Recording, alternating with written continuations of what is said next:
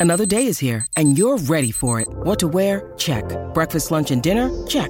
Planning for what's next and how to save for it? That's where Bank of America can help. For your financial to-dos, Bank of America has experts ready to help get you closer to your goals. Get started at one of our local financial centers or 24-7 in our mobile banking app. Find a location near you at bankofamerica.com slash talk to us. What would you like the power to do? Mobile banking requires downloading the app and is only available for select devices. Message and data rates may apply. Bank of America and a member FDIC.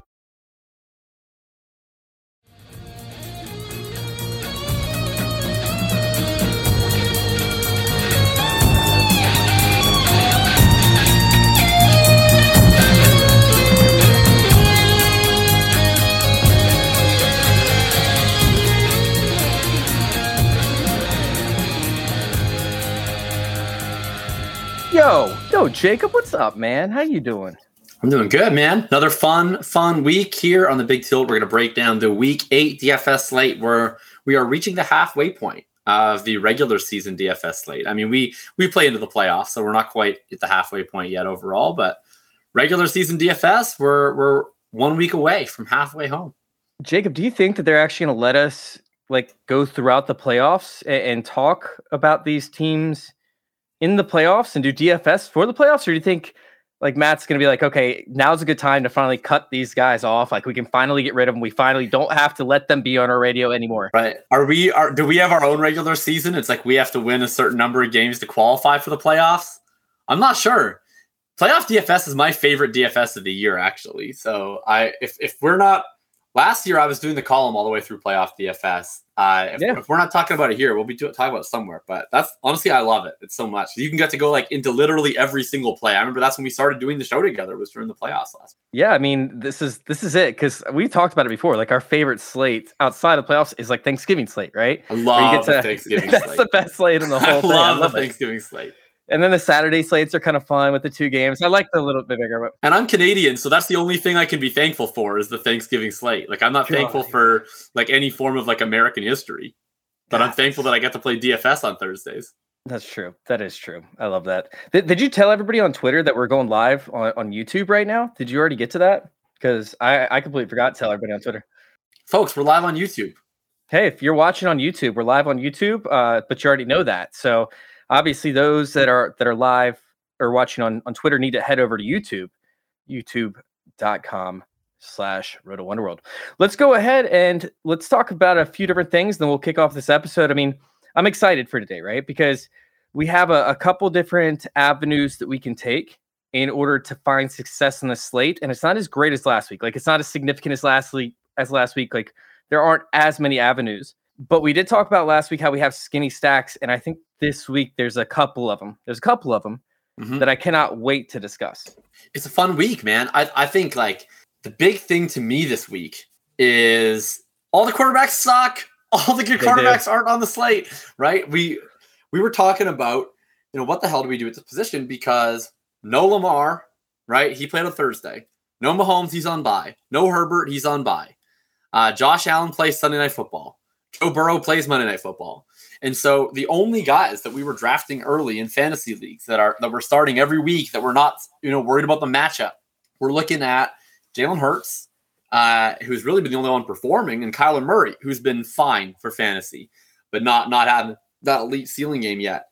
After that, you know, it really gets interesting people are going to be playing Sam Ehlinger. There's all sorts of crazy stuff.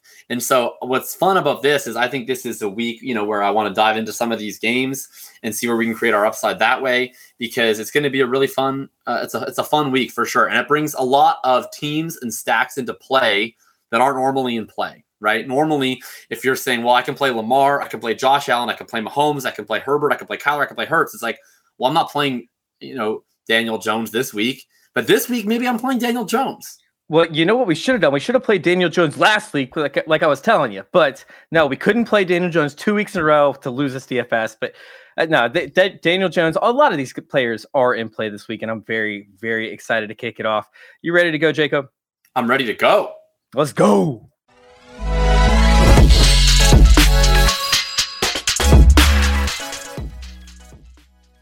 God, that's so neat. We get these new like toys to play with and everything. We had a meeting with Matt Kelly today. I love that. Oh, it's exciting. It's great. I, am excited for the for the whole process of this DFS show. Welcome on into the Big Tilt once again. We are here to break down certain stacks, certain games, certain lineups that we find just pure sexy right? Things pure that are going to make us pure, just it's actually, it's not even sexy, it's pure sex, right? Things that are going to make you all a lot of money. Uh, last week, we picked up players such as, I don't know, Saquon Barkley, right? Who we thought was going to go off. We had a few sleepers for you as well. Unfortunately, we picked DK Metcalf, and it turns out the Marquise Goodwin had a hell of a week, but we got to reconcile that. We got to reconcile it this week, Jacob. We, we have to see these injuries coming ahead of time, right? Yeah, we gotta we gotta get into the injury streets. You know that injuries are so tilting, man. I mean, it's been happening all year. But like yesterday was a great example where, you know, the injury doctors were out there being like, you can't play Mark Andrews. You can't play Mark Andrews. He's got a knee injury. He's got a knee injury. You can't play Mark Andrews. He plays like the first 10 routes. I think he has four targets, three catches. Looks like he's gonna ball. And then he and then he hurts his shoulder. Right. So you can't play Mark Andrews with a sore knee because he might he might he might hurt his shoulder.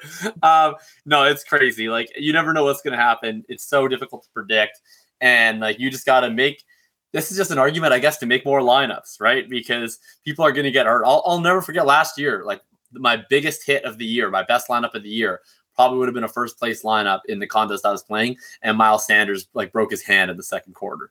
You know, was, and he was in there. That was week five last year because I no, it was well, he gets hurt a lot, but this one was late in the year. This was I because I, I had the Burrow, Higgins, Chase double the week that Burrow went insane against the Ravens. Yeah. Yeah, that makes sense. That makes sense. Uh, yeah. yeah. So we're gonna go ahead and we're break, gonna break down a few lineups. I guess I, I I'll go ahead and start this one out because the one that I'm gonna pick is is interesting, right? We're going to be dealing with with wind. We're going to be dealing with rain. We're going to be dealing with some iffy conditions, right? Right now, it's saying light rain. A couple days ago, it's saying heavy rain. Uh, I'm sure that it's going to end up changing again. Well, I'm boots on the ground for this one, right? I, I I can I know exactly how the weather's turning in the Pacific Northwest the Giants and the Seattle Seahawks. Right, I'm just a, I'm just a few hours north. I'll tell you this right now: it's sunny right now, but it, it has not been a sunny week, and it won't be a sunny weekend.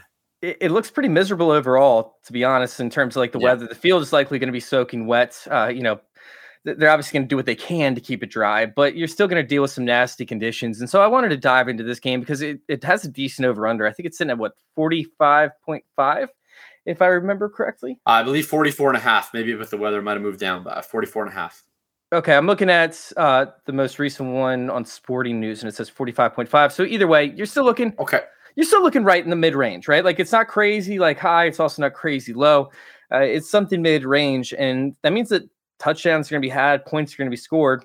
How many is going to be the issue? So I, I tried to dive into like what players I wanted to to really tackle here, and I'm like, you know, Tyler Lockett. But we talked about Tyler Lockett last week. Anytime that he plays hurt, he doesn't perform because he's a tough dude, tough hmm. mf'er.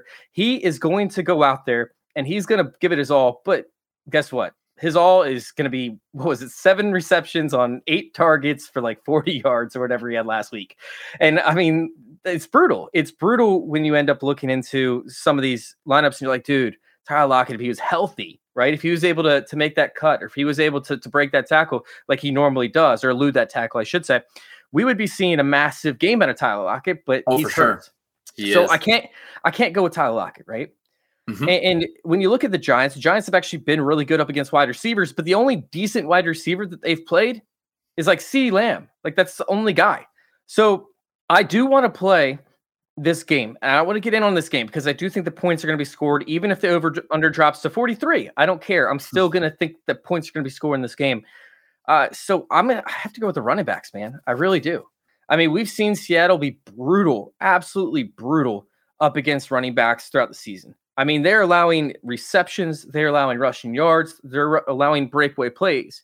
And with a soft field, where we're going to see, you know, players slipping, sliding, just moving everywhere. I think that we could see Saquon Barkley absolutely take it to the house. When we were on Saquon Barkley last week, he rewarded us for that. It, it, was nervous at first. I texted you. I texted you like yeah. probably like two o'clock, and I'm like, dude, I'm nervous about the Saquon Barkley pick. Got there a little, didn't get there enough. Yeah, but uh, you know, this week up against Seattle Seahawks, where both teams have been putting up decent amount of points from week to week, but they both have somewhat suspect defenses. I think that we could absolutely see uh, somewhat of a, a shootout in the run game where they just breakaway run after run. I mean, Kenneth Walker already has an insane breakaway run rate. The Giants uh, front seven really can't stop anybody up front. I, I just I like both these running backs in this game. I don't want to play the game to an extreme level. Like I don't want to try and run out Geno Smith with with Marquise Goodwin and get all you know cute with that type of you know play, and then Kenneth Walker breakaway runner, run it back. Daniel Jones interesting because I do think they end up running up the rushing attempts or the design runs in this game, so he's a little bit interesting for me, but he still has to see mm. the breakaway runs himself. Uh, meanwhile, the only receiver that he has, Daniel Bellinger's out, so all he has is Wan'Dale Robinson, and I like Wan'Dale Robinson this week. I do, but I don't think he's DFS worthy. Like his price is mm. okay his play is fine, but like he's pretty worthy. I, I know you like Wan'Dale Robinson. I just don't see the the breakaway potential. I see him as more of a a short yardage type type gadget guy. I know that he's still running the right routes to make it happen. He still makes me nervous. I mean, here's my thoughts on Wanda. I said this when I was on uh, shout out to the Roto Wonder World Stack Fest. I was on earlier today. We were talking about Wan'Dale, and I feel like you know he still has a long way to go to prove that this target share is going to stick. But it almost feels to me like Hunter Renfrow last season when everybody else was out. And for a couple of weeks, he was putting up these these really nice games. Like, ah, he doesn't have enough upside. He's Hunter Renfrow, is a slot receiver. He doesn't have enough upside. But like, if you're able to get there on volume at 4,700, if he's able to get 12 targets for eight catches for 90 yards, I mean, that's that's going to get you there from 4,700. Um, I, I, think to me, I, I think that uh, hmm, I'm struggling a little bit. Sorry, I'm struggling a little bit with, with how to play this game because, and I think that what's going to end up happening is I'm just going to have to skinny it most likely because yes. I, I think that I like Daniel Jones independently. Like I think he has a really great matchup. I, I, he's a hard one to stack because you know you can stack him with Barkley, but they don't seem to throw a whole lot to the running back near the end zone. Um, they seem to go into pretty jumbo sets near the end zone and run it in. So I'm not super sure that you want to have those guys vulturing potential rushing touchdowns from each other, always in the same lineup. Wan'Dale's probably the only viable receiver or tight end you want to play with Jones. And then my concern is then it just leaves so much salary and so many lineup spots for like what other stuff do I need to get right? So I don't know that I'll, I'll be super into Jones. I might have one Daniel Jones lineup. I think for me, the way that I, I love this game working out is is two directions. Number one, you get, you know, Kenneth Walker from playing from ahead, he has the explosive runs, which we know he can do. He's one of the best, most explosive runners in the league. It looks like he's going to be that guy who's like the Chubb, like the Henry, who's the runner that actually speeds up the game when they play from ahead because he's able to break off these monster runs. He's just that talented of a player. And then the Giants, to me, have like two modes of offense. They have like their playing from ahead power offense. They had a series last game against the Jaguars when they were in the fourth quarter up three they ran power O to the right, power O to the right, power O to the right, power O to the left, fake power O to the right with a naked bootleg for Daniel Jones around the corner on five consecutive plays. They lined up with an extra offensive lineman, a tight end lined up a fullback, one lone wide receiver, and they just ran power. Five consecutive plays and then a variation off of it. Wan'Dale Robinson and his skinny little ass is not playing in those sets. That that I'm gonna tell you right now, he ain't gonna be out there. What you need is the other version of the Giants offense, which is there. We're playing from behind. We're gonna spread it out. We're gonna get all this horizontal motion going back and forth. That's where you sort of see the Mike Kafka, Kansas City Chiefsian influence on this offense. And that's when you're playing from behind. So I think you want to play Walker, and then I want to bring back with Wan'Dale because if they're able to play from ahead and you play Wan'Dale, he's able to clean up all those receptions. He's the one getting targeted. If they're having to throw short of the sticks and Seattle's playing back because they're up by two touchdowns, that's how you get 11, 12, 13, 14 targets, you know, eight, nine, 10 catches, maybe threatening for the 100 yard bonus. And look at this Mike Kafka offense historically. He comes from the Kansas City Chiefs offense. Look who scored three touchdowns last week. It was Mecole Hardman, right? They love to do these horizontal scheme plays around the red zone. And Wan'Dale Robinson, he has that skill set. He was a Big Ten running back his first two years in college. He's a guy that can get those horizontal jet motion plays, those tap passes. I think he has more red zone. Um, more he's more live to, to be a touchdown option. We saw it already in this first game than you'd think for somebody of his stature. So I like Walker with Wan'Dale. I think if I'm playing from the Giants to lead from ahead, obviously you want to do that through Barkley. And then my favorite Seattle guy, we were talking about it. I mean, Marquise Goodwin is a guy who has definitely had a long NFL career, not a whole ton of success except for one sustained period with San Francisco. But he's the right type of player, right? He's going to be running deep routes. He's a guy where even if we're wrong, say he only comes in 60% of routes, not 90% of routes, those are still going down the field. He could get, say he has two targets, he can still get into your lineup with two targets. And, and he's not being played. That's what's crazy. Like, I thought he would be played a lot. I was excited to fade him. He's not. He's projecting under 5% owned. So I'm more in the boat. So, all right, let's just hypothetically say that it cleans up and it's it's decent out, like it's not completely washed out field, right? I'm okay playing Marquise Goodwin in good conditions, but I mean, I don't want to take a, a deep downfield receiver in a situation where it could end up being downpouring on a wet field with a 31 year old wide receiver who's literally had one good season. And then he ended up getting lucky last week with a couple of touchdowns, saw the targets in a, a game where they designed DK Metcalf. Like we talked about last week, they designed this game for DK Metcalf. DK Metcalf goes out early, and then all of a sudden they have nobody else to play that role outside of Marquise Goodwin. They're not going to game script around Marquise Goodwin this week like they did with DK Metcalf last week. So once again, Who else is going to run the routes though? Like Dee Eskridge? I mean, he sucks. he can run the routes. I just don't think he's going to get the downfield targets. And where are the routes going? They're going downfield. I don't think that they're going to end. No, no, they're not going downfield for this game. I'm off of, of Marquise Goodwin unless we see excellent conditions. If not, like I'll go ahead, I'll, I'll fade him for this week. But uh, on the other side with Rondale, to your point, uh, Wan'Dale, excuse me, I do like Wan'Dale in a Rondale, position. I Yeah. do like That was that's that was my best meme of the year when I had the uh Rondale with the Mario hat and then Wan'Dale with the Wario hat. Oh God, I can't. I know. So Wan'Dale Robinson, I, I do think that he could end up seeing the touches. My issue is like, all right, what's the upside with him? We've seen Jerry Jeudy go off against Seattle, right? Uh, Josh Reynolds had a good week. He ended up seeing what 84 yards and a touchdown, if I remember correctly. Outside of that, like we're not seeing anything over like 15 fantasy points from any wide receiver across those other seven games. So I need to see a, a significant jump from a guy if I want to end up there. Now, for me, the reason that I'm saying I don't want to play Wan'Dale at the pricing is because I'd much rather pivot down to another receiver that we're going to talk about here in a little bit. Uh, that I, I think is a cheap option as a flyer over Wan'Dale Robinson, who I think has a higher upside and, or a higher ceiling as a whole. Might be a lower floor, but I'll take the upside. Let's go ahead and talk about your matchup. Absolutely. So the first one I want to talk about here is going to be the Eagles and the Steelers. And this is probably maybe not the most in-depth game necessarily because the Eagles, which is why we love the Eagles, are so concentrated, right? I mean, I think what was what did I say the last show? I think like I said they're more concentrated than a law student on Adderall. Uh, yeah. I- I'm just going to keep with that. Like they only involve three dudes in the passing game. It's Brown, it's Smith, it's Goedert. Like Quez Watkins just is out there getting cardio.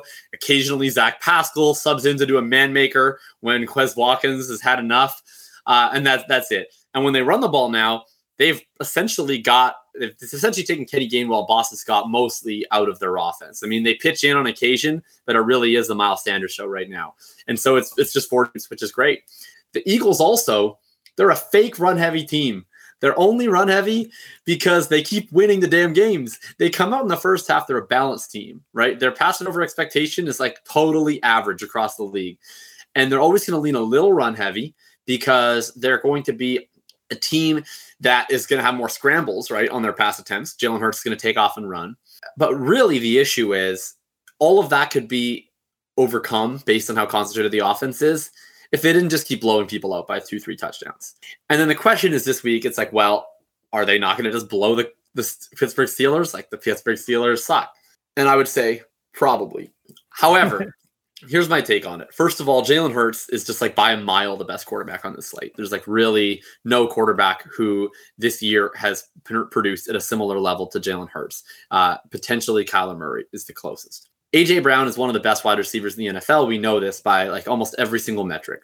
And you can probably play them both together for like 10 to 12% combined ownership. And to me, that's really all it is. It's like the other issue is the Steelers defense is not very good, especially not against wide receivers. There's nobody in their secondary that can cover AJ Brown whatsoever. It's a smash matchup for him. And I think that that's going to mean that this gets locked onto him in a big way. All you need to do for this to hit really either a couple big plays, they can get their own efficiency, or what if just some random shit happens? You know, like why can't the Steelers take a punt return back for a touchdown? Why can't George Pickens get wide open downfield on one occasion, get a big play going? Uh, I think that also there's some opportunity for Kenny Pickett to just be a little bit better than we think. He is a rookie. He is developing. He's been competent thus far. If you're going to see him round into form, maybe he shows a little more resistance than we expect. And I think even if you can't talk yourself into that with AJ Brown, you can skinny stack this with one of the lower end options. You can play Jalen Hurts with, say, Dallas Goedert. Tight end this week is trash. There are probably, I don't know if Darren Waller's playing, but he hasn't even been effective this year anyway. There's essentially two guys really on this slate who you'd say, oh, I can pretty easily see them getting the 100 yard bonus in a world where they're not like three defenders fell down and they're just like wandering down the field wide open. Like it's basically Kittle and Goedert. Uh, and so. Was that a Dulcich reference? Uh, no, Greg Dulcich, uh, Greg is not on the main slate. If he was on the main slate, then there would be three tight ends who can get to the hundred yard bonus. I just meant for a couple weeks ago. oh, Greg Dulcich, he wouldn't. It wouldn't have mattered. He would have just mossed the dude, stiff armed him, and walked into the end zone because he's Greg Dulcich. He's Greg Dulcich de Leche. He's the best. But look, I like Otter. I like a skinny stack. And then on the Steelers side, I mean, I think if you're playing AJ Brown, you have to play a bring back just on the basis of you kind of need that to get pushed for AJ Brown to get there at his price. I think if you play the Goedert, you don't even necessarily have to. But I will say George Pickens of forty seven hundred dollars has had a pretty solid role. He's probably uh, under underpriced at that spot, and more people are going to be playing Wan'Dale at the exact same price. They're also both rookies, so I think you're capturing maybe a similar target audience there at forty seven hundred. Uh, and just obligatory. I mean, one of these days, Diontae Johnson is going to going to convert those expected fantasy points to fucking real fantasy points. Really I just don't know. Really? I just don't know when, but theoretically. But no, I, I, do like this Eagle spot. I think it's just a good chance to play uh, really great players at low ownership on a slate where there aren't a lot of great players at those positions. Yeah, I mean, we look at so uh, you brought this game up, right? And I really wanted to cover this game, but I'm like, you know, these other games I feel like need to be talked about a little bit more. So I chose another couple ones. You brought this game up. I'm like, great, because AJ Brown should be a lock in a lot of lineups. He's going to be one of my my guaranteed stamp players. Like that is my dude for this week. I think he's going to absolutely destroy a questionable Steelers secondary. You know, I think we're going to see turnovers from the Eagles defense. I think we're going to see plenty of opportunities for AJ Brown. Sure, could it be a blow up? Most likely, but could it remain competitive? Yes. I think in order for it to remain competitive, you're going to have to see one of these wide receivers do big things. So you brought up Diontae Johnson, fantasy points over expected or under expected for you know what he's been hitting. Uh, Diontae Johnson has done nothing to make me want to roster him, but I'm interested in where Darius Slay actually lines up because Darius Slay has been known to to travel, and the amount of volume that George Pickens has been getting should warrant some coverage from Darius Slay, if not coverage the entire game. So I'm interested in that. Uh, I'm interested in Chase Claypool up against Avonte Maddox in the slot, where you could have this big physical receiver just dominate this this tiny guy who plays in the slot, plays in safety. I mean, we could see downfield targets. And what if we end up seeing the Eagles pull ahead early, like they should, and all of a sudden we see we see Pickett drop back 50, 60 times again and just have to gun it. And and he catches Chase Claypool on a couple targets downfield. We saw it back, what was it, three weeks ago, where he was targeting Claypool and Claypool just couldn't come down with it. I think that it's changed slightly. I think Claypool's regained a little bit of confidence. You know, we could end up seeing some some big time plays from Claypool. So I, I love this game. I think it's easy to perceive that this is the highest scoring game on the slate although not likely. I still think there's a story that you can tell yourself because the Eagles go up so big. They go up by, you know, 20 points, and all of a sudden you have to play catch up. Before you know it, it's, you know, 40 to, to 27. Like you want plays in this game. So I think regardless of what you do, you have to include yourself in plays. And personally, I'm going to take my shot on Claypool. I think he's probably going to have the lowest ownership out of any Steeler on the slate. I also, to an extent, really like Pat Freiermuth. So as long as he sees the snaps. Oh, Jacob, you're on mute, my friend. Oh, sorry. I like the Freiermuth call if I'm playing Brown. Obviously, if I'm playing Goedert, uh, I do not subscribe to the Church of Double Tight End. Um, but uh, I, I'm fine with Freiermuth. I mean, honestly, tight end this week is, is so gross that I'm pretty much like anytime that I can build a tight end into my stack, either with my quarterback or as the bring back, like I would like to default to that, right? Like if it's viable, I would like to you to put my tight end spot into a correlated game stack. So I like both Freiermuth and Goedert for that reason. And Freiermuth is healthy. He was full practice on Thursday, yeah. so he's back in there. He's he's you know running the routes in practice. He should be part of that game plan. And I think it's a sneaky play because Philadelphia has been pretty good on the outside. Uh, mm. They've not been good in the middle.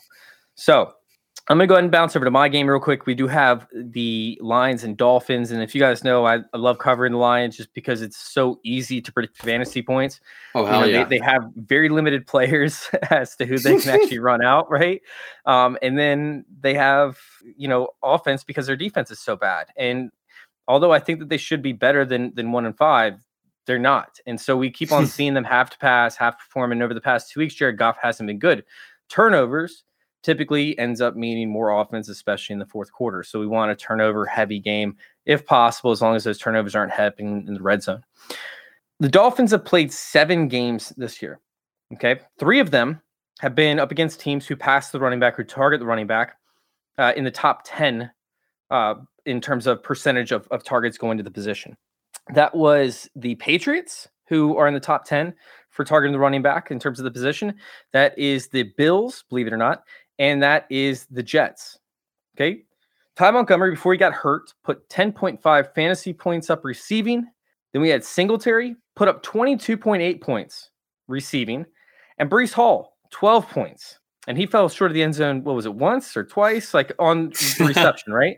Like that was brutal. That week yeah. is so brutal. That was week that I predicted Breece Hall's breakout. I was like, this is the week that he's gonna absolutely go off because it's it's the Dolphins. And mm-hmm. they're just not good at, at defending up against pass catch and running backs. So this is this these are the fantasy points, by the way, that they just put up in the air receiving, right? 10.5, 22.8, and 12 points in the receiving game. We have D'Andre Swift coming back from an injury that they held out last week. Eh, although he thinks he could have came back, like they held out last week, he should right. see not only the receiving role, but he could end up being the bell cow, especially after Jamaal oh, Williams oh, yeah. ended up fumbling last week. So up against the Dolphins, where points going to be scored, possession is going to be had. Yeah, thanks for that, Jamaal that you know that you know they're going to end up game scripting Jared Goff to reduce the turnovers by doing more dump offs and design screens mm-hmm. to to to Swift. I mean, we could see a massive, massive game. Like I'm talking about RB one week very easily out of D'Andre Swift. And honestly, I don't think that many people are going to be playing him. No, they're not the Dolphins haven't been bad on defense. And when you look at them up against the running back, they've been okay. But guess what? Nobody looks at the running back scores. And then the other four games I talked about, they played seven, three up against teams that target the running back inside the top 10. The other four games, they've been playing, well, three out of the four games, they've been playing guys that are in the bottom 10 of targeting the running back. Right? When we talk about the Ravens, exactly. and they're and, playing Pittsburgh, they're playing Baltimore. Yes. Yeah, they were playing a bunch of teams that don't do it. And remember the Buffalo game that they had where, you know, they were playing the Bills and they forced Josh Allen to dink and dunk the entire game. He, I think Isaiah McKenzie had like I don't I don't have the numbers offhand. He had a ton of targets. Devin Singletary, I want to say, got like 11 targets in that game. It was absolutely ridiculous. Um, so I, I definitely think that there's upside there. I mean, last week before we knew D'Andre Swift would ultimately be ruled out, I, I was ready to make him my flag plant last week. He's certainly my flag plant this week.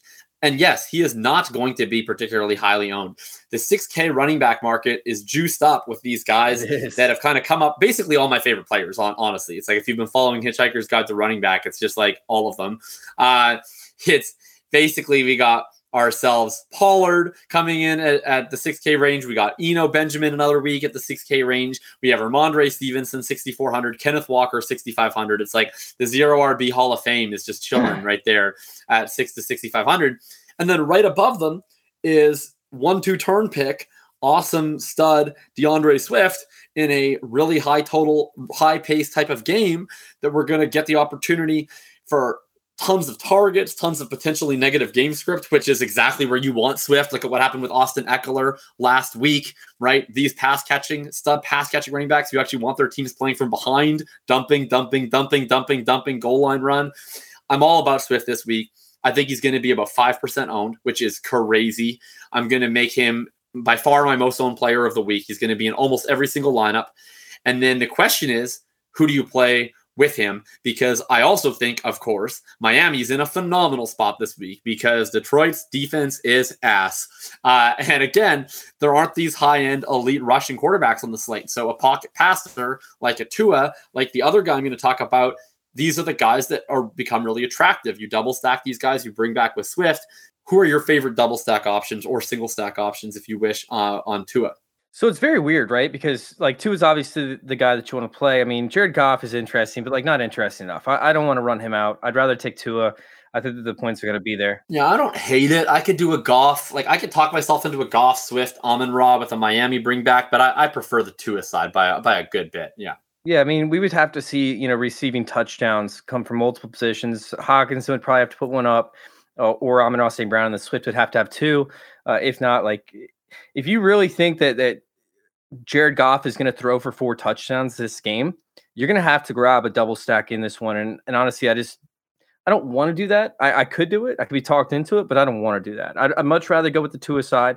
And I want to take a wide receiver because I think that Miami is going to go up early, and I think they're going to go up big early, right? So I, yeah. I'm telling myself a story as to where we see Jeffrey Okudah actually match up against Jalen Waddle because Tyreek Hill is the more gadget guy. And they don't want Okudah on a gadget guy running around the backfield because that's not where Okudah does well. He does well down the field. You know, Jalen Waddle has been running the routes that are a little bit deeper routes down the field. I feel like in most cases, not all cases, especially in competitive games, Tyreek has been more of the downfield receiver. But when the game's close, when the game's early, you see a lot of those targets go to Tyreek Hill a little bit close to the line of scrimmage. You see him running more gadget plays. So I think that Okudah ends up matching up against up against uh, uh, Waddle, and I think we see Tyreek Hill actually have a decent game to start out. And then I'll, I want to run out Mostert. Mostert's been seeing the targets, right? I mean, not a ton of targets, like not enough to be like, oh, he's a pass catcher running back. Oh my God. But like enough to like bring value in, right? Enough to think that he's not going to get pulled out inside the 10 for Chase Edmonds when they're on third and, and seven. And he might end up getting a, you know, a design play where he goes out into the flat and no defenders there because they bring the blitz. Yeah. Chase Edmonds has just been shitty this year. Like, yeah. I, I don't know what's happened. Like he's been in the NFL a long time. He's never been this bad but like he's one of the he's leading the league in drops on like not a whole lot of targets. Uh, and he has he's like worse in the NFL and rush yards over expected. I, I don't know what's going on with him, but he's just been unplayable. And so Mostert has been able to take a hold of this backfield. Yeah, so I, I think that Mostert's fine. I mean, don't forget Detroit, like they're bad against the pass. They are brutal up against the run, uh, especially for these these running backs where they pound it over and over again. So, like I like running with Tua to an extent. I like running with with Tyreek Hill. I think it's definitely stacked that I could play, and I could even play Mostert in there in hopes that he, he gets a receiving touchdown. I don't want him for the volume because that's not going to happen, but a receiving touchdown could happen. It could happen, Jacob. It could happen. Just saying. Could happen. It happened last it week. Yeah. So I will play that, but I most likely, I most likely will end up fading this game in terms of trying to to get my double stacks in, trying to get the deeper stacks. I'll, I'll most likely play a Hill with a Mostert in hopes that that Hill catches a couple deep balls, you know, gets a couple breakaway runs, Mostert gets a couple breakaway runs, or at least sees volume at the end of the game, and then you end up running it back with Swift, and then you go somewhere else for quarterback. You know, somewhere like like you know with Jalen Hurts, where you could see both Devonta Smith and you could say AJ Brown, and you could see Dallas Goedert, all three getting you know peppered with targets to an extent, and, and, you know he also has a rushing upside where I might run naked quarterback, I might run Jalen Hurts with with AJ Brown. Who knows? Like I feel like I want to go with still two players from the Dolphins, one player from the Lions, and then just go somewhere else for quarterback. Oh, I don't know about that. I would play Tua if I'm if I'm doing two. I'm not. I mean, I think I I can see like a scenario where if you're like spending all the way down to Sam Ehlinger and then you just sort of like play the framework of a stack, but like you just sub in Ehlinger. I, I could see that. I think it's a little bit of a narrow. It's, it's still too much of a needle thread to me. I don't know if I'm stacking this game. I'm playing Tua. Uh, like if I'm if I'm playing two Dolphins and one Lion, I'm just playing Tua. I mean, we've seen an elite ceiling out of him, and this is a team that that is going to be in a pace up spot against the Lions, who have been a top five team in situation neutral pace. The Dolphins have been passing at a really high rate. I, I would be excited to be playing Tua in this spot. I, I think that I, I, like am inclined to agree with you a little bit on the Okudah stuff. I think it's going to be really hard for Okudah, honestly, to match up against either of these players. Like the, they move around the formation a lot. It's going to take a lot of work to really do a shadow cornering on either player consistently from play to play. I think he probably covers Waddle on more plays than he covers Hill, but with how often they're moving guys around, I, I think they're both going to have opportunities. I think ultimately for me, it just yeah. Uh, so, so uh, I didn't mean to interrupt you. I thought you were you were with your point. You're about to pop on the other ones. Go ahead and finish what, what you're thinking. Oh, I was just going to say I'm probably going to take a little bit more Waddle than Hill, mostly just because he's cheaper and he's going to be lower owned. But I, I, think that Hill is like the better play. I, just to say that I'm very on board with your Mostert idea. And the other thing I'll add in is that Mike Gesicki is up over 70% routes the last couple weeks. They, they've yeah. finally gotten him involved in the offense. Again, tight end sucks. So if I'm playing a Tua stack, I'm probably going to be at least strongly considering Mike Gesicki as a part of it. Um, and we didn't really mention Amon Ra. I think Amon Ra is also a pretty fun play, and I'd consider him. I just will probably end up not having as much because I, I, really want to make this uh, Swift play. Yeah, I mean, I, I don't want to go uh, and, and backtrack too much on this, but I mean, we've seen three weeks out of the the four that Tua started out the season where Tyreek Hill was actually relevant, and then only one where we saw where where Tua was was relevant for DFS. So that that's why I'm not in love with with playing Tua.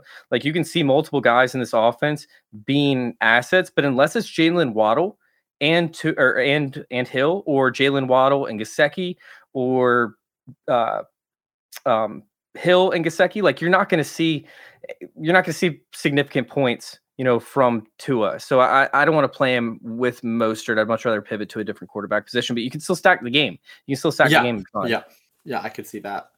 Um, for for for certainly. Um, okay, what's um the next game that I wanted to dive into is another, I think, probably the other like shootout, quote unquote shootout on the slate, and that's the Vikings and the Cardinals. Uh, the Vikings Cardinals, they had a really fun game last year down in Arizona. I think it was 34 33 on a missed Greg Joseph field goal at the last second. This is the one. This is the Max Williams game. This is the Rondale Moore big breakout. Oh my God, this guy's such a superstar game. Uh, all that stuff. I'll never forget that. Really interesting spot for the Vikings, in my opinion. Okay. I think probably people's first thought when they see this game would be okay, we'll, we'll play Kyler Murray, we'll play the Cardinals, we'll play DeAndre Hopkins, you know, Benjamin you know, similar to what I just said about Tua, similar to what I said at the beginning of the slate. The quarterbacks, they, there's not that many high upside rushing quarterbacks. This pushes me towards the pocket guys. The Cardinals' defense is ass cheeks, absolute ass cheeks. They gave up like 400 yards to Andy Dalton and four touchdowns. I mean, get out of here, Andy Dalton throwing a freaking Tre'Quan Smith and Marquez Callaway on on two thirds of the wide receiver slots. Ridiculous. Justin Jefferson is possibly the best wide receiver in the NFL. Uh, at worst, probably in the top three, top five. He's very expensive. He's very worth it. He has an absolutely elite role. He's going to carve up this Cardinals secondary. There's nothing that this Cardinals secondary can possibly do to stop Justin Jefferson outside of just like putting three dudes on him at the line of scrimmage, like the Dez Bryant, uh, Calvin Johnson meme. So Justin Jefferson is going to feast this week. And then you have Adam Thielen, who I think I picked on our uh, one, one of my weekly start, just again, this this game is a really positive environment for him. He's coming off a bye. I always like to target some older veteran players coming off the bye week, uh, just getting a little bit of extra rest into them. Uh, and then Irv Smith, you know, is similar to Mike Gesicki, right? He's a guy who's only playing in passing situations, but he's been running some of the routes, and he's going to be an opportunity to, to cap off that double stack at a low cost option. Kirk Cousins can totally get there this week because I don't think, you know, barring Jalen Hurts, you probably don't need that 40 point ceiling to be the guy you need this week. Kirk Cousins can get there with 303 and be the guy that's in your Milly Maker lineup. If, you know, two of those and 150 yards go to Justin Jefferson. So I like Cousins and Jefferson. I think it's a little bit more viable to do them skinny than I would ever say for most pocket quarterbacks, just because Justin Jefferson at 9,100, you know, he's going to need to demand so much of the offense that it almost does need to all flow through him. Um, but I'm also okay playing him with Thielen, especially in smaller fields, and him with Irv in any field size. And on the Bengals side, um, I'll stop talking and then I'll get to my opinions. Or, or sorry, on the Cardinals side, um, we're renaming each of AJ Green's teams. Um, I have takes on the Cardinals side. Why don't you lead off? What do you think about this Cardinals side in this game? Because I have I have like a pretty pretty strong fade, and then I have some interesting guys that I want to touch on. I'm curious who your fade is because uh, you know on the Cardinals side of things, like the Vikings have actually been pretty bad up against like rushing quarterbacks.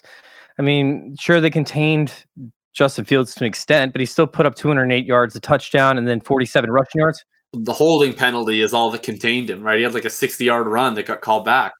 Yeah, oh, 100%. I mean, up against the Eagles, Jalen Hurts had two touchdowns against him with 57 mm. rushing yards, 333 yards, and a touchdown passing. You know, they've been good about containing non-running quarterbacks. Like they they did fine up against you know Goff. They did fine up against Andy Dalton. They did okay. But Kyler Murray could absolutely spank the Vikings, especially if they hmm. end up moving into a different situation. I mean, it, it makes things interesting for the reason that you want DeAndre Hopkins to go off, right? You want him to have a massive game, like you, you want him to be a part yeah. of your lineups, but you necessarily don't need that in order to play Kyler because you also have Zach Ertz, who, by the way, the Vikings have been brutal up against the tight end.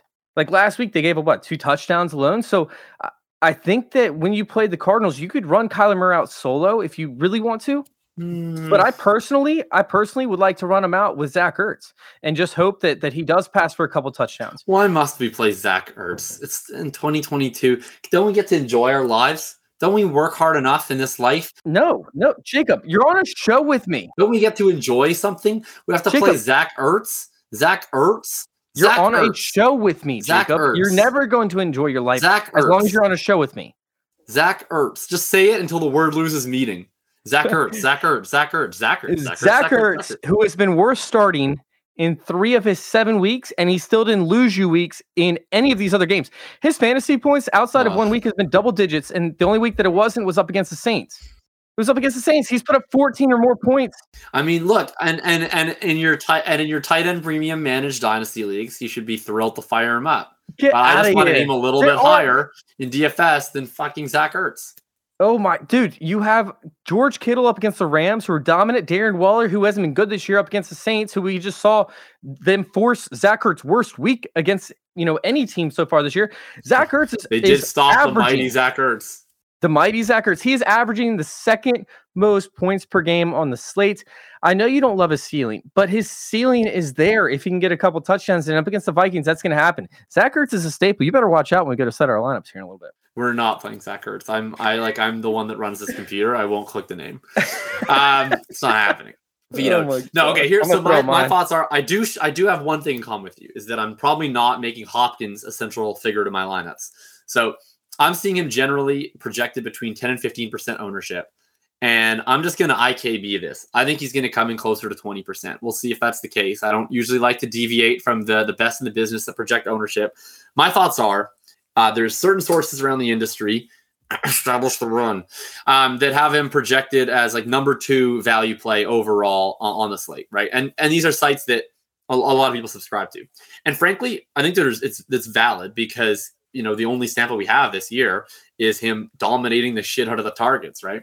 This almost reminds me a little bit about a little bit like the OBJ situation last year, where he had this really phenomenal role his first week back off the yeah. ACL, and everybody was like, "Oh yeah, oh OBJ is back," and he was like the highest owned wide receiver the next week, and he did absolutely nothing, and then his role was never as good as it was in that first game again. Like last week was a weird spot. They were getting Hopkins back. It was a big event. They probably wanted to force feed him. It's a nationally televised game. And they also basically catered their offense to him. He was playing in the slot on half of the snaps. I'm not sure that continues uh, necessarily. I just think it is a scenario where people said he was going to be owned and he was going to be $7,400, like elite wide receiver price tag. That's like $300 less than AJ Brown, right? If people said he was going to be owned and that expensive, uh, a couple weeks ago, people would have been like, that's what? People are going to play him. He's going to be 0.1% owned. And instead, people are going to get excited.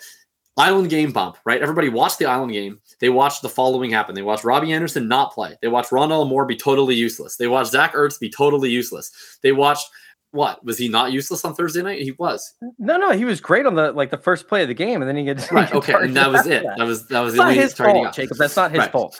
And then and they watched DeAndre Hopkins get target after target after target after target after target after target. Right. So I think people are he's going to be an easy press for people, especially because all these other Arizona options are just not quite as appealing.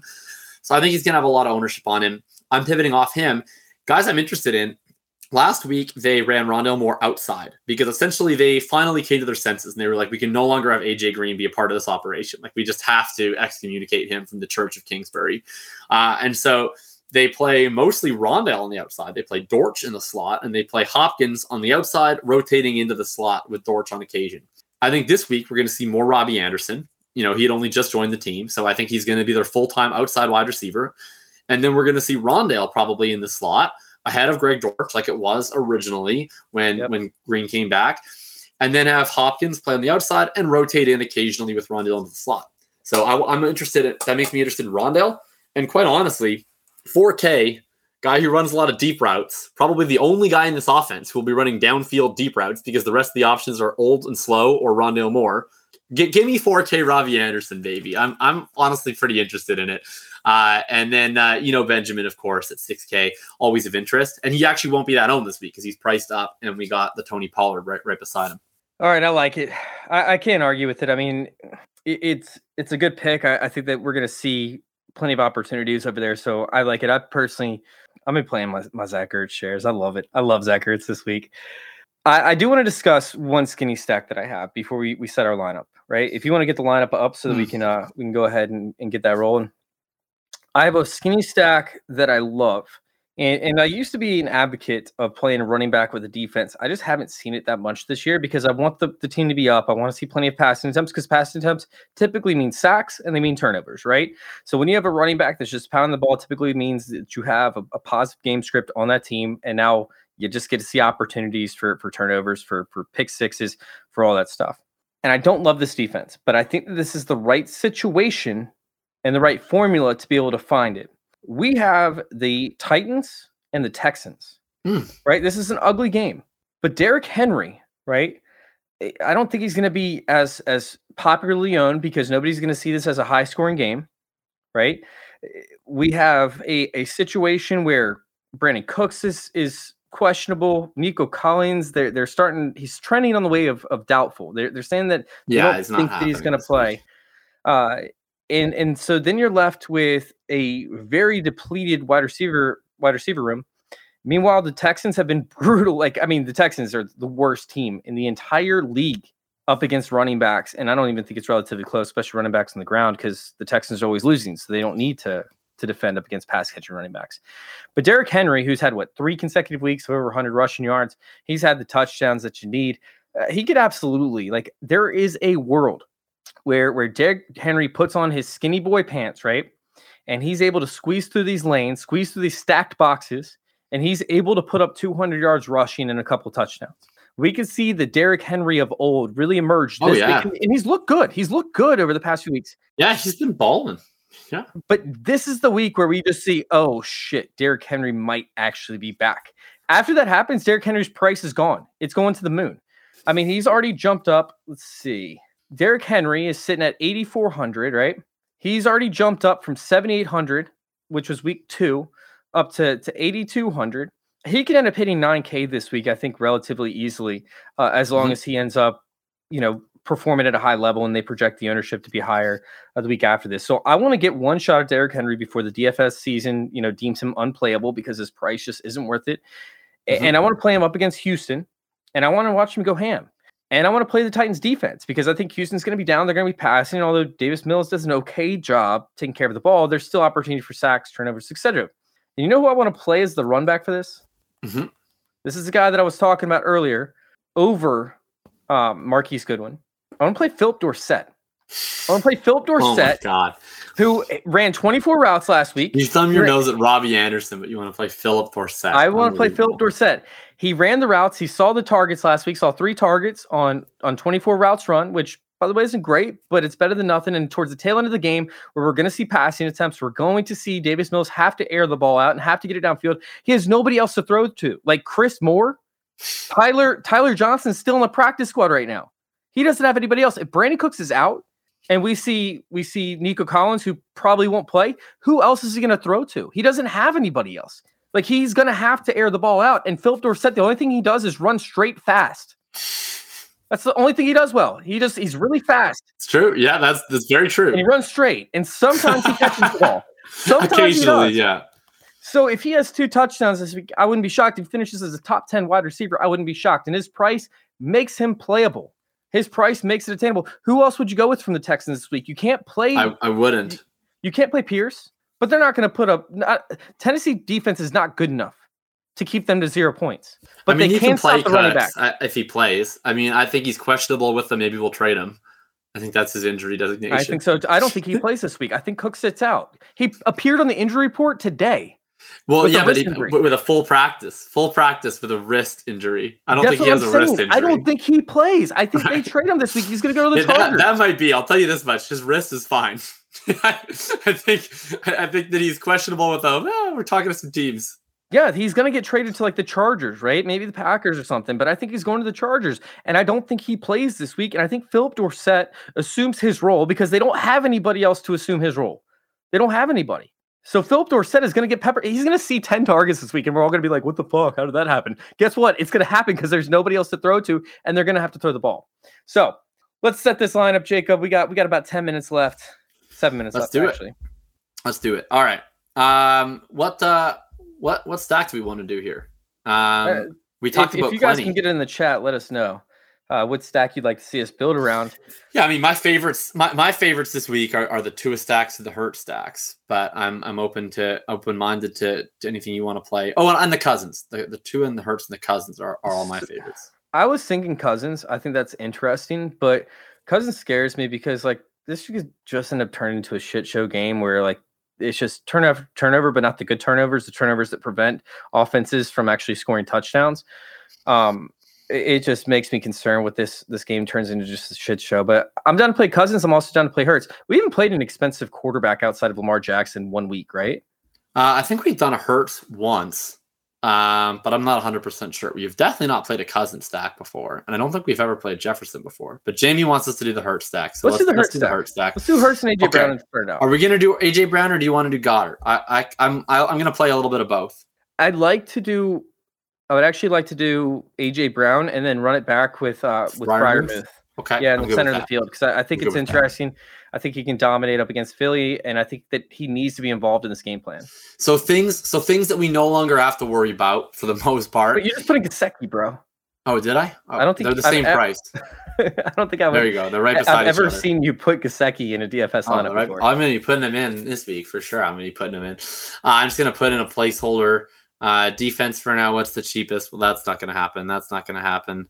Um, the cheap ones are ugly this week. Like they're really, really bad. uh, oh, commanders. Commanders. You can play the commanders against Sam Ehlinger. Mm, I, dude, I think Jonathan Al- or Jonathan Taylor's gonna be breaking away a bunch of runs against them. Like I, Oh, geez, Louise. Can we play the Rams against Jimmy Garoppolo then? we can because Deebo Samuel's out, Okay. Um. and they shut down tight ends. Oh, okay. Um. All right. That sounds good. So, so then, so it's Brandon Aiyuk season then, and uh, is, is that what you're saying? Uh, Jauan Jennings, bro. Jauan Jennings. Mm. Okay, so we don't have to worry about we don't have to worry about uh, ownership much here because we're gonna have like a sub five percent AJ Brown and probably a sub five percent Pat Freiermuth, Pat Fryer Helmhuth. Um, but uh, running backs, uh, we got, we gotta we gotta probably spend down at least at one of these slots or get a really cheap wide receiver in there because we do not have a ton of salary uh, to work with. Let's just rotate it back and forth. Uh, pick somebody here. You can fill a running back slot, a wide receiver slot. Uh, dude, I honestly like. I love Saquon Barkley this week, and, and that's why I wanted to talk about him. But the game like could be in a lot lower scoring than we project. You, al- you you always do this where you just take you just take all of my take all my salary away. Uh, I I wasn't trying to. I like Saquon though, but I, I, do you like Derrick Henry more? Because I like Derrick Henry more. I, I like Saquon more. But I I like both very much, and I think that they're going to have similar ownership, but they have a similar price, so I don't feel like substantially different. I, I like Saquon a little bit more, um, but uh, I'm okay with the Henry call too. Let, us do Henry just because I haven't played. I, I play feel like I played Saquon Barkley in almost every DFS Right. lineup, which by the way has been good. By the way, that's been good uh, every week. So you know, but it hasn't gotten us to to the point that we need. So I think that Derrick Henry is going to be my play. This does not count as my pick for the record. No, I will take. The, I was going to take that pick. Okay, yeah, I'm just saying if we're gonna we need to save salary and we want some correlation, then you can play your freaking Phillip Dorsett. So let's do that. I was going to take that pick. I was going to take it. All right. Okay, that sounds good. That's that's just encompassed within your Henry pick. So there's three slots left. I get two of them. You get one. Um, we're down to fifty three hundred dollars here. Okay, so this let's see. We're gonna need to spin down one of these running back slots. I, I'm just curious. It, it, I'm Jacob. I'm just curious. What if we put in Marquise Goodwin? What, what if we just went with that hypothetically? How much salary would we end up having left for our last two picks? So go, if we're gonna do Goodwin, then we would like I would rather do Henry and Dorsett or Goodwin and Barkley. What if we did Goodwin and Barkley? Like, how much salary would we have left for this last flex spot? Um, we can test that. Although, I, I'm just curious. I'm just all right, curious. We're, no, we're playing with that. numbers Let's test that. Let's test that. Okay. because it, it makes it. Oh, not not not a lot. We have thirty three hundred dollars. Oh yeah, that's too. That's that's too many players that we're trying to fly. Yeah. that- All right, here's here's what we're doing because look, here's the beauty. Here's the real beauty of the Jalen Hurts AJ Brown stack, right? It, we don't worry. We don't have to worry about ownership anymore because we have low owned AJ Brown, we have low owned Pat Freiermuth, we have low owned Phillip Dorsett. That means for the brand, my favorite player in the NFL. He finally gets the backfield to himself this week. I'm just going to jam him into infinite ownership. I don't care. No, don't do it. Don't do it, dude. There's no Let's reason do to do Tony Pollard. I know you're doing it. I'm There's not even looking at the screen. Tony Pollard. I'm sitting here looking at my DraftKings screen. There's no reason to do Tony Pollard. He projects as like the RB one overall this week, and he's 6100. I'm just kidding, dude. I'm just no reason to play Tony Pollard. No reason to play Tony Pollard. What is this? Oh my god! All right, we're sitting at 4,800. We gotta we gotta continue per player, to pivot per down. player. So per we player, gotta yeah. be a little low, a little low here. Dare Ogunbowale. not that low. Not that low. I'm kidding. I'm kidding. Uh, at this point, like I'm, I'm interested in the Colts and Washington game just because it's going to be like so just ugly and nobody's going to know where the, the ball is going to go because we don't know what to expect from Ehlinger. We don't know what to expect from the the Washington backfield. Um, are you interested in Parris Campbell at all this week? Not with Ehlinger. I think that Parris Campbell's role was very much a Matt Ryan quick pace. Like they were doing this like they were doing this like up tempo, almost like no huddle kind of spread, quick passing game offense. I think with Ehlinger, it's going to be a lot more like zone read, play action bootlegs, and downfield passing offense. Like I think this is more of a Pierce fit to this new offense. I don't know that Campbell necessarily has that same kind of horizontal role because I just don't know how many like I don't know how much the short passing game, the short quick timing passing game is going to be a part of this new Ehlinger offense. All right. Um, honestly, like this is pretty tough here. Is there any player that's that's standing out to you? What about Chase Claypool? Well, we already have Freiermuth. I don't want to play two yeah. Steelers. Okay. Yeah, because we're gonna see some some rushing opportunity from, of course, uh Najee or uh, from Pickens. Uh, I'm looking across this, and honestly, like I don't love the situation that we were put in. Uh, if I want to try and we get into, in, we were put in. This is like the this is like the meme. It's like you like Chase picking Derrick Henry and AJ Brown, and then like shooting the the guy in the chair, and it's like, why would DraftKings do this? This was part of the stack. um, honestly, like I, hmm. Okay, why don't I why don't I just come in and make my pick then? I will go ahead and Wan'Dale Robinson. Okay. There you go. You have five K now. All right, that's that's fair. That's fair. Uh, let's see. Oh man, God, if I could go 51, I would go Rondo more with this one. We could we could double stack it with Goedert. We could do, we could do the double tight end, but I don't really want to. Um, who else is here that's like just above? Uh, we could play Chalky DJ Moore. That seems ridiculous. Um, we could play. Oh, you know what's actually a fun play? High target share. If we play Pollard and they have to play from behind, we got the Moon Man. Yeah, that could be a play. What about if we pivot down? We still go double flex and we get to play Zach Ertz. No. no. No.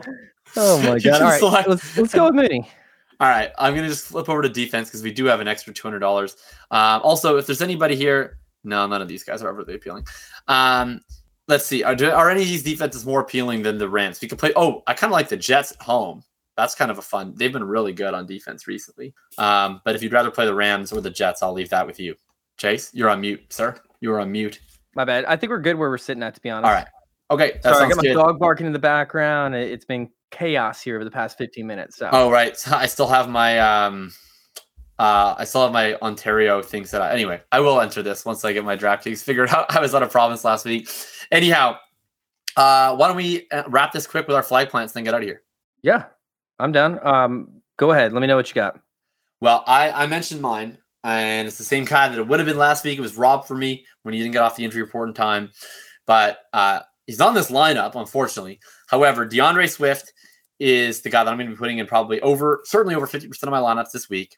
He is the young, dynamic play uh, playmaker that we almost never get to play at below price, at low ownership, in an awesome game spot.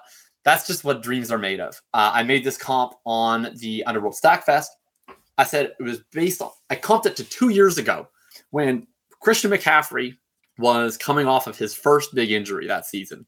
And he got at the Chiefs, the nut spot. And people were worried is he going to come back to his full role? Are they going to play Mike Davis? What are we going to do? Dalvin Cook was playing the Lions that week. People wanted to play Dalvin Cook instead of Christian McCaffrey. And I was like, this is the only time we get to get Christian McCaffrey at low ownership at a discounted price. You play him. and he got like 30 points that week, and he absolutely smashed faces.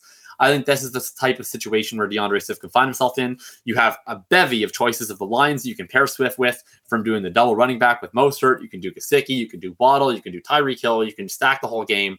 Give me D'Andre Swift over half my lineups this week. Let's go get a million dollars with uh, with D'Andre. Who's your who's your flag plant this week? Dude, I got to go with AJ Brown, man. At 7,700, I think he's going to get lost in the sauce. You have great options at running mm, back up that. top. You you got a ton of of Derrick Henry. You got a ton of Saquon Barkley. Um, I don't think those guys are going to be chalk by any means, but I think that we're still going to see a lot of the lineups split among the the higher price guys. Meanwhile, you have like DeAndre Hopkins, we talked about, is going to be chalk. I think that Tyreek Hill is going to see some ownership as well. Um, so meanwhile, you have AJ Brown, who you know coming off a, a bye week, like I think that we could see a massive, massive performance up against the defense that hasn't been able to stop anybody. I understand they haven't had a lot of guys healthy, but this is the week that AJ Brown makes us say, "Oh shit, this is still."